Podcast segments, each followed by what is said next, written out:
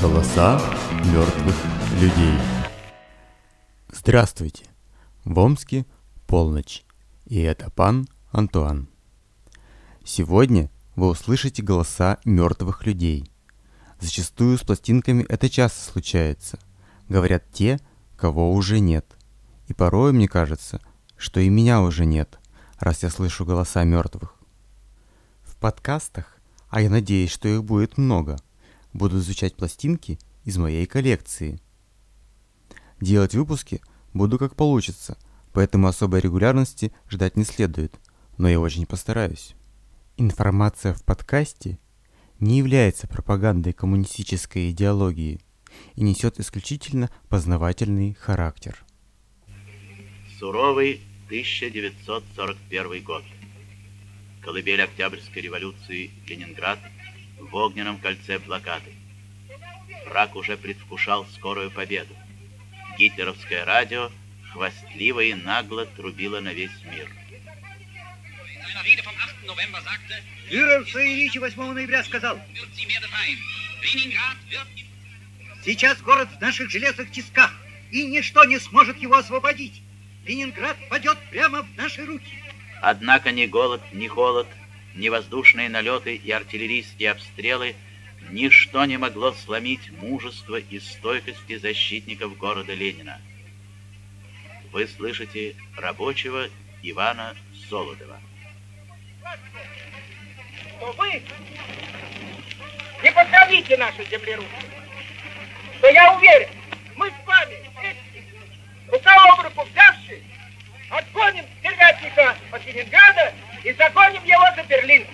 Говорит летчик Петр Харитонов, дважды таранивший в ленинградском небе фашистские самолеты.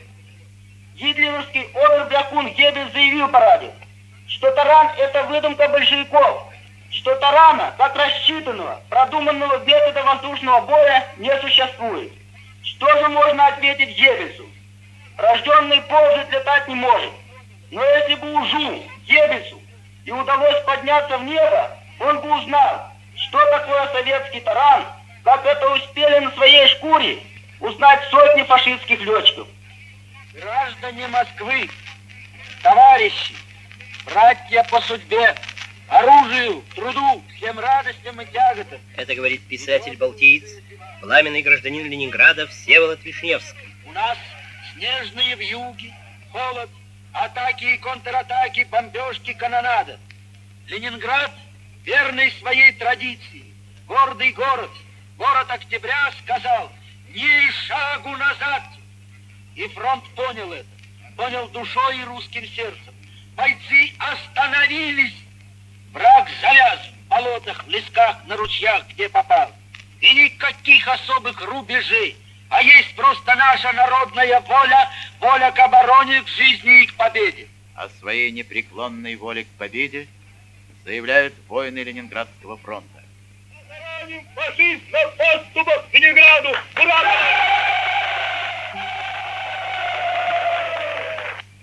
И вот наступил долгожданный день. 12 января 1943 года войска Ленинградского и Волховского фронтов перешли в наступление. Начался прорыв блокады Ленинграда.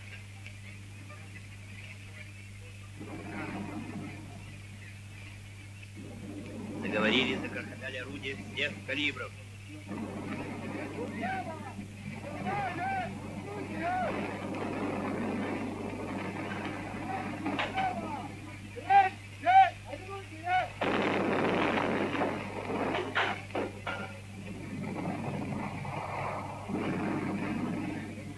Дымом заволокло горизонт. Гул, гул, вот такой сплошной гул стоял нескончаемо несколько дней над Ленинградом. Орудия накаливались, пузырилась краска, на 30-градусном морозе бойцы обливались потом, сбрасывали ватники из себя. Действие наземных сил дружно поддерживала авиация. Бомбардировщики и штурмовики конвейером ныряли, пикировали на вражеские позиции.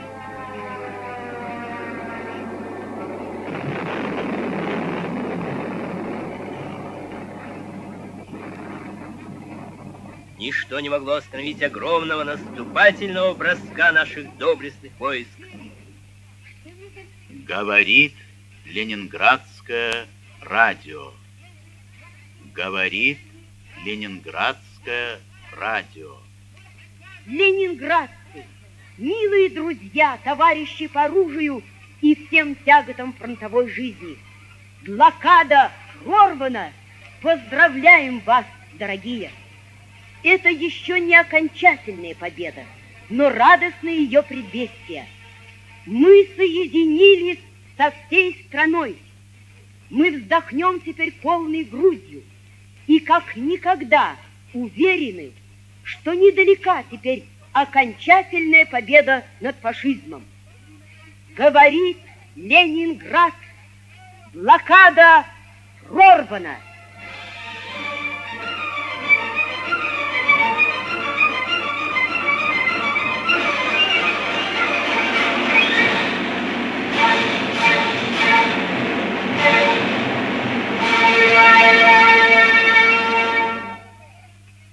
Воинам, отличившимся в боях при прорыве блокады Ленинграда, вручаются гвардейские знамена.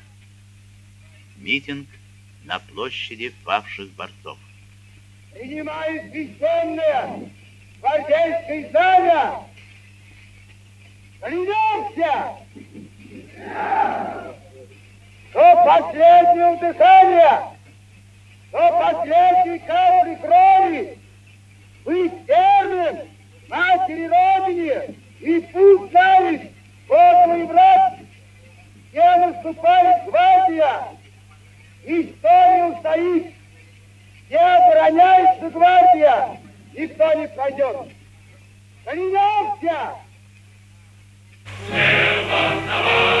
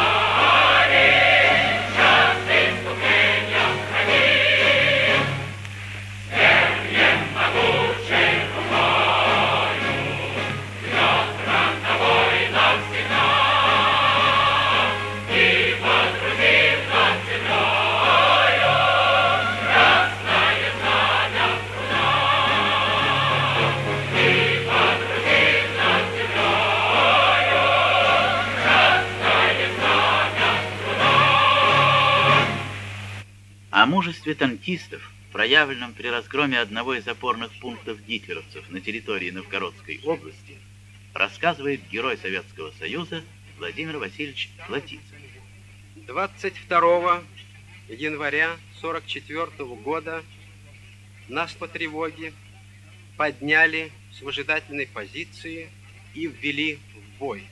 Дело в том, что по дороге от Новгорода в районе деревни Кшентицы занял оборону 28-й гранадерский полк и мешал наступлению наших войск. И вот тогда был отдан приказ уничтожить противника в Кшентицах. Первым начал наступление второй батальон. но на опушке леса противник сосредоточил большое количество противотанковых орудий и встретил ураганным огнем наши танки. Атака по существу захлебнулась. Тогда я предложил начать наступление в другом месте, через небольшую речку Змейка, с условием, что второй батальон будет ложно демонстрировать наступление. Первым начал переправу танк лейтенанта Николая Томашевича. Вторым переправился мой танк. А дальше рота капитана Владимира Литвинова, затем рота капитана Григория Телегина и приданные самоходные установки специального полка. Нам без труда удалось разогнать по лесу противника и быстро стали продвигаться к Шентицам. Мне хорошо через бинокль было видно, что противник не замечает нас. Дымились кухни, вокруг кухон толпились солдаты, а по дороге двигались трактора и автомашины. Противник не успел сообщить о переправе наших танков и о выходе их к шентицам с другой стороны. Когда рота Литвинова развернулась для атаки, а затем рота Телегина пошла в южном направлении, чтобы атаковать Шентицы слева, я подал команду начать атаку. Когда танки с ревом начали набирать скорость и сходу открыли огонь, противник, не ожидавший атаки, вначале растерялся. Но потом заговорили противотанковые пушки. Навстречу танкам стало лететь огромное количество трассирующих снарядов. Словно град сыпался на наш строй, но танки шли вперед. Примерно через полчаса боя стало ясно, что противник стал слабеть, сопротивление его значительно спало, многие гренадеры бросились бежать по льду через речку Веронда. Танк Томашевича на большой скорости перескочил речку Веронду по льду и стал преследовать убегавших гренадеров. Наконец, одной из противотанковых пушек удалось подбить танк лейтенанта Томашевича. Машина загорелась, угрожая взрывом. Тяжело раненый Сергеев, чтобы спасти экипаж и боевую машину, развернул ее и погрузил в воду. Погрузил полностью корпус, сбил пламя и скончался. Томашевич, сидя в ледяной воде, вместе с башенным стрелком продолжал бой из танка, который выглядывал буквально на полметра из воды. Бой часа через два осложнился тем, что из района деревни Сутыки и Богданова противник перебросил дивизион противотанковых пушек. Десять тягачей поспешно тащили эти орудия к Шентице. И вот тогда капитан Телегин, заметив опасность, направил свой танк на колонну этих тягачей. Немцы развернули тягачи, поставили на позиции орудия, но было уже поздно. Танк Телегина один уничтожил 10 противотанковых пушек. В это время со стороны другой деревни, от Григорова, подошли еще силы противника. Я на время вывел из Видогощи роту Телегина и таким образом целиком весь батальон стал вести бой к Шентицу. Всюду горели автомашины, тягачи, многие дома, горели и танки. Было светло, обстановка напоминала какой-то пожарище. Противник еще оказывал сопротивление. С помощью второго батальона противник окончательно был подавлен, а уцелевшие сдались в плен. Их было около 200 человек. Я дал команду по радио танкам идти на сборный пункт. Танки стали заправляться боеприпасами и горючим. Подошли специальные машины, стали устранять повреждения, полученные в бою. На следующий день батальон пошел дальше на запад.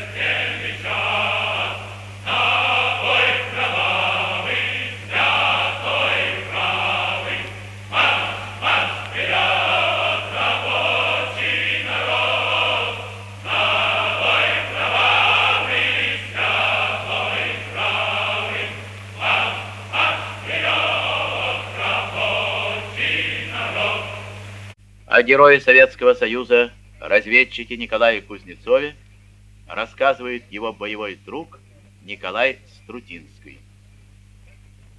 Мы наметили одну операцию по уничтожению генерала Даргеля. Даргель – это заместитель гауляйтера на Украине генерала Коха. Это первый его заместитель по политической линии. На легковой машине «Опель Кадет» я был за рулем. В обедний перерыв мы прибыли на перекресток. Остановили машину примерно в 10-15 метрах от самого перекрестка и с нетерпением ожидали появления генерала Даргеля. По нашим данным, генерал Даргель в обедний перерыв часто ходил пешком домой на обед. Вместе с ним шел его адъютант, который нес под рукой коричневую папку. Так как это было почти в центре города, нас могли заподозрить, что мы стоим здесь, кого-то ждем. Поэтому я приоткрыл капот и там стучал, вроде ремонтировал машину, как будто бы она остановилась здесь. И вдруг на перекрестке появляется генерал со своим адъютантом с коричневой папкой под рукой. Все точно, как было описано. Кузнецов, обращаясь ко мне, сказал, заводи, Коля, машину. А в это время я быстро сложил ключи, они были у меня подготовлены, положил машину за руль. На стартер машина не работает. Второй раз не работает. Я стал нервничать. Но Николай говорит, я, Коля, пойду, а ты следуй за мной, когда заведешь. Он сошел с машины и скрылся за углом, туда, куда и Дарги. После этого у меня как-то машина сразу завелась. Выскакиваю на перекресток, вдруг меня перед машиной останавливается человек, я на тормоза, и перед моей машиной стоит генерал, который пересекал перекресток, и его адъютант. Рядом с ними стоит Николай Иванович Кузнецов в форме немецкого обер-лейтенанта. И вот решительный момент. Возьмут меня или нет? Как будет действовать Кузнецов? Кузнецов подошел ко мне и начал меня ругать по-немецки. Вот тут он использовал свой немецкий язык как следует. Я перед ним вытянулся на вытяжку, как это делали немецкие солдаты. И когда все разошлись, и генерал удалился немного, Кузнецов мне говорит, Коля, я их догоняю. Когда я буду уже рядом с ними, ты подгоняй машину. Видите, какая сила воли у этого человека. Ведь же можно было, по моему мнению, отложить операцию. Он жил принципом таким, что можно сделать сегодня против врага, не оставляй на завтра. Кузнецов догнал генерала и его адъютанта. Я на газ, и когда машина поравнялась с ними, Кузнецов выхватывает пистолет и в упор расстреливает генерала и адъютанта. Садится в машину, и машина уходит. На ходу Кузнецов спрашивает, ну как, Коля, уничтожены они? Безусловно, отвечаю я ему. Но мы перепутали генерал Гель и генерал Даргель, похожи один на другого. В обеденный перерыв часто ходили пешком в одном и том же направлении. Вместе с ними ходили адъютанты и несли под рукой коричневую папку. И вот вместо Даргеля был уничтожен нами генерал Гель. Вместе с Николаем Ивановичем Кузнецовым в городе Ровно нами ликвидированы министр финансов Украины генерал Гель и его помощник Винтер, один из заместителей Эриха Коха, Герман Кнут. Он был нами ликвидирован около железнодорожной станции Ровенской. Был взят живем командующий особыми войсками на Украине, он же начальник контрразведки при штабе Китцингера, генерал-майор Ильген. Нами был взят живем в одной операции военный советник фронта граф Гаан. Он нами был допрошен, получили очень ценные сведения. Он даже не верил, когда Кузнецов его допрашивал, что имеет дело с советским разведчиком. Он говорил, что вы немецкий офицер, только не признаетесь. Так чисто Николай Иванович Кузнецов владел немецким языком. Дальше нам и был взят живем начальник отдела райскомиссариата на Украине Мартин. Мы наметили уничтожить начальника штаба при командующем войсками на Украине. Был такой генерал-лейтенант авиации Мельцер. Это была последняя моя операция с Николаем Кузнецовым. Thank you.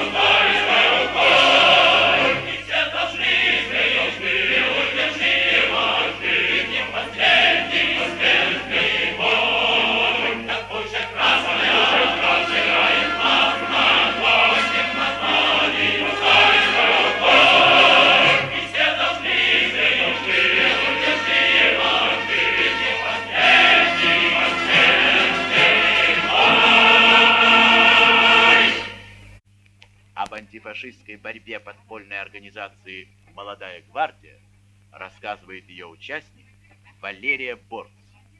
20 июня 1942 года город Краснодон был временно оккупирован немцами. Начались массовые расстрелы. Это немцы утверждали свой так называемый новый порядок. В сердцах молодежи закипала ненависть к врагам. В эти тяжелые дни и возникла подпольная комсомольская организация «Молодая гвардия». Вступая в ряды молодой гвардии, каждый из нас давал клятву беспощадно мстить за сожженные, разоренные города и села, за горе и слезы советских людей. Мы поддерживали связь с коммунистическим подпольем города Краснодона. Коммунисты поддерживали нас советами и помощью. Мы учились у них, как надо сражаться с врагом, как надо умирать. Командиром нашего отряда был Ваня Туркенич, комиссаром Олег Кошевой. По примеру подпольной организации коммунистов, молодая гвардия была разбита на пятерки. Во главе каждой пятерки были самые энергичные и активные ребята. В октябре-ноябре 1942 года наша организация уже насчитывала около 100 человек. Многим из нас в то время не было еще и 16 лет, но это не мешало нам вести борьбу с врагом. Свою деятельность мы начали с агитационной работы – так как фашисты много говорили о разгроме советской армии и скорой своей победе. У нас было четыре радиоприемника, мы слушали Москву и знали хорошо положение на фронте. Мы решили сделать печатный станок. Из затопленной типографии достали шрифт, и 7 ноября Сергей Левашов, Осьмухин и Третьякевич напечатали листовки о битве под Сталинградом. За время оккупации было выпущено около 30 листовок, тиражом более 5000 экземпляров. Начальник дирекциона, немец Швейда, делал все, чтобы быстрее восстановить шахты, так как оккупантам был нужен уголь для железных дорог. Молодогвардейцы же мешали ему, где это только было возможно. Скромный и тихий Юра Вициновский работал слесарем шахты номер один Сорокина. Он помешал пустить ее в ход – подпилив стальной трос подъемника. И эта шахта не была восстановлена до освобождения города Краснодона. Партизаны сжигали хлеб, предназначенный для отправки в Германию, разгоняли скот, отобранный у советских людей, выводили из строя боевые машины. 7 ноября 1942 года на всех самых высоких зданиях города были вывешены красные флаги. Туркенич, Фомин, Земнухов освободили из госпиталя 20 военнопленных. Группа молодогвардейцев под руководством Машкова освободила из лагеря для военнопленных более 70 человек. Под руководством Сергея Левашова молодогвардейцы ликвидировали колонну автомашин на дороге Краснодон-Свердловка. 5 декабря 1942 года была сожжена биржа труда, и около двух тысяч юношей и девушек спасены от угона в Германию. По решению штаба была создана подпольная комсомольская организация – были напечатаны временные комсомольские билеты и начался прием в комсомол. Все члены нашей организации были коммунистами или комсомольцами. У нас было два склада, где мы хранили оружие и боеприпасы. В конце декабря Сергею Тюленину и мне было поручено снять фашистское знамя в клубе имени Ленина. Задание было выполнено, а знамя мы спрятали в складе в районе сожженной бани. Начались повальные обыски в городе но немцы тогда еще не напали на след нашей организации. В конце декабря мы с Сергеем Тюлениным обнаружили на улице два немецких грузовика с подарками для фронтовиков. Мы доложили об этом штабу. Было принято решение разгрузить эти подарки. Нам нужны были деньги, так как половина организации должна была отправиться в лес, и штаб принял решение продать сигареты на рынке. Сигареты продавал мальчишка Пузырев. Немцы арестовали его, и после пыток он сознался, что сигареты ему дали Машков и Третьякевич. Они были арестованы. Третьим попал в полицию Ваня Земнухов. Он пришел в полицию, думая при помощи выкупа спасти своих товарищей, но из полиции его уже не выпустили. Как только начались аресты, был дан приказ штаба по пятеркам уходить через линию фронта. Немцам помогли в раскрытии подпольной организации Почепцов, Вырикова и Ляцкая. Почепцов дал список ряда молодогвардейцев своему отчиму, а тот передал этот список в полицию. Бырикова выдала группу поселка Краснодон. Аляцкая сидела в камере с девушками, и тогда, когда ее якобы вызывали на допросы, выдавала немцам за тряпки и шоколад все подслушанные в камере разговоры. Всех арестованных жестоко пытали, били, топтали ногами, подвешивали к потолку за шею и ноги, загоняли иголки под ногти, жгли раскаленным железом. Никакие пытки и нечеловеческие муки не смогли сломить мужество моих товарищей. В дневнике Ули Громовой была цитата Николая Островского из романа «Как закалялась сталь». «Самое дорогое у человека – жизнь. Она дается ему один раз, и прожить ее нужно так, чтобы не было мучительно больно за бесцельно прожитые годы, чтобы не жег позор за подлинное и мелочное прошлое. И когда пришло время, Уля, носившая в сердце эти слова, притворила их в жизнь. Она смеялась лицо палачам, и они не смогли сломить стойкости такой хрупкой на вид девушки. Олег Кошевой перед смертью сказал, «Жить на коленях мы не привыкли, лучше умрем стоя». Люба Шевцова, очень храбрая и беззаветная девушка, приняла пулю в лицо. Сергей Тюленин молчал, когда его били. Молчал и тогда, когда на его глазах избивали его мать. И только когда Финбонг вонзил штык в его раненую руку, он заскрипел зубами. Земнухов, шатая, стоял перед Брюкнером. Кровь бежала по его лицу. Голова склонилась на бок. Он все время пытался ее поднять и, наконец, добился этого. Впервые После четырехнедельного молчания он сказал, «Что, не можете? Не можете? Завоевали столько стран, отвергли честь, совесть и не можете». Части советской армии приближались к городу, и немцы решили расправиться с моими товарищами. Многие молодогвардейцы не могли ходить. Виктора Петрова с выколотыми глазами вели под руки Рогозин и Женя Шепелев. Володе Осьмухину отрезали правую руку, но он шел сам. Толя Орлов и Виктор Лукьянченко тащили Ваню Земнухова. За ними, шатаясь на каждом шагу, шел Сергей Тюленин. Девушек погрузили на одну машину, а юноши на другую.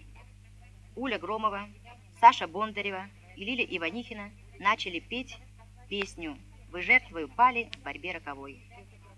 Ее подхватили юноши. Грузовики направлялись к шахте номер пять. Несколькими группами молодогвардейцев подвели к шурфу шахты и сбросили их шур живыми. Немцы, опасаясь, что не все погибнут, сбросили сверху две вагонетки. Но даже через несколько дней из шурфа доносились стоны. Олег Кошевой был расстрелян в конце января 1943 года в городе Ровеньки. Любу Шевцову немцы пытали до 7 февраля, пытаясь заставить ее заговорить. Они требовали от нее шифр и радиостанцию.